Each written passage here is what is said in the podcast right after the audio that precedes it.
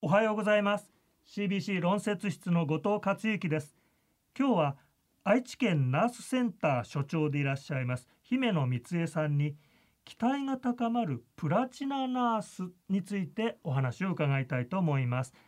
先週の放送でナースセンターの取り組みの中で今看護協会の中でも重点的に取り組んでいらっしゃる取り組みとしてプラチナナースへの支援というのがあると教えていただいたんですがあの60歳前後でさらに新たな輝きを増しながら今の看護界のニーズに的確に寄り添っていく看護師さんを支援するんだというお話でしたけれども、もう少し具体的にのプラチナナース詳しく教えてください。はいあの前回もお知らせしたんですけれど、まあ、今60歳以上の看護職の就業数が9人に1人なんですね。はい、まあ、あの高齢化してるといえばあれなんですけどやっぱり経験を積んだ方がその現役でどうやって残っていくかっていうことが、まあ、今一番求められていると思うんですけれど、まあ、いち早く愛知県看護協会ではこのプラチナナースの活躍に焦点を当てましょうということでえー、昨年の6月から、はい、プラチナナースの登録制度っていうのを開始しております。はい、でこの登録制度っていうのは、まあ、あの愛知県内の55歳以上の看護師の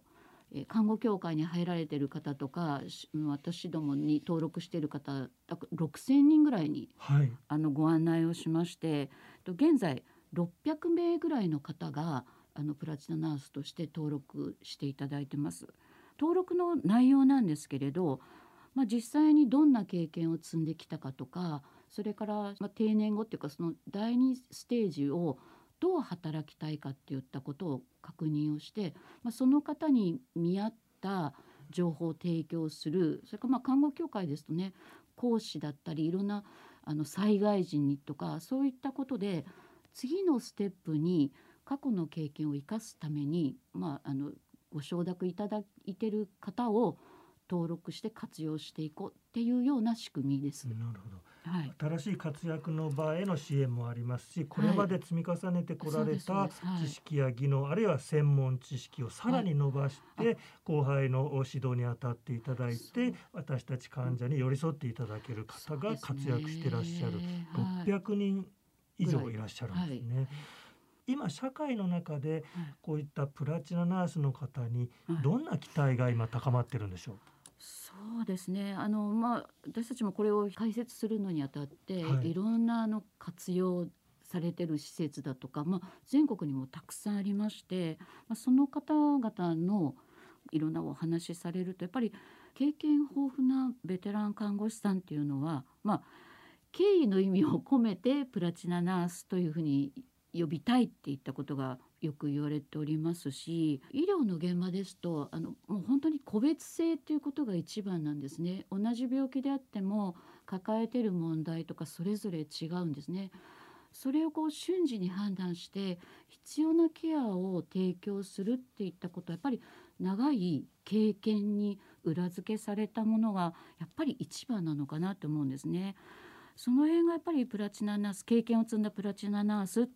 ならではの対応ができるのではないかなと思います。から、まあ、多分医師との付き合いとかそういう人間関係をうまくこなしていくというかですかね経験に裏付けられたコミュニケーション能力っていうんでしょうか。ね、それもあの非常に高いのかなと思いますし押すだけでは難しいのでいろんな意味でそれだから患者さんにとっても医療者にとってもその経験が活かせるといったとこが、まあ、一番卓越したとこなのかなというふうに思います。なるほど。姫野さんがこう今まで出会ったプラチナナースと呼ばれる人たちの中で何か心に残っていらっしゃるエピソードとか、はいはいはい、こんな方がいらっしゃって患者さんから感謝されたりしてましたねっていう情報はありますか、そうですね。もうあの始めて1年ぐらい経つのでまあきっかけ一番は、はい、まあ、去年のコロナ禍であの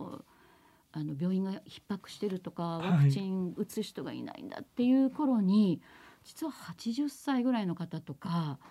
まあそれこそ潜在になって潜在看護師さんで長い方とかも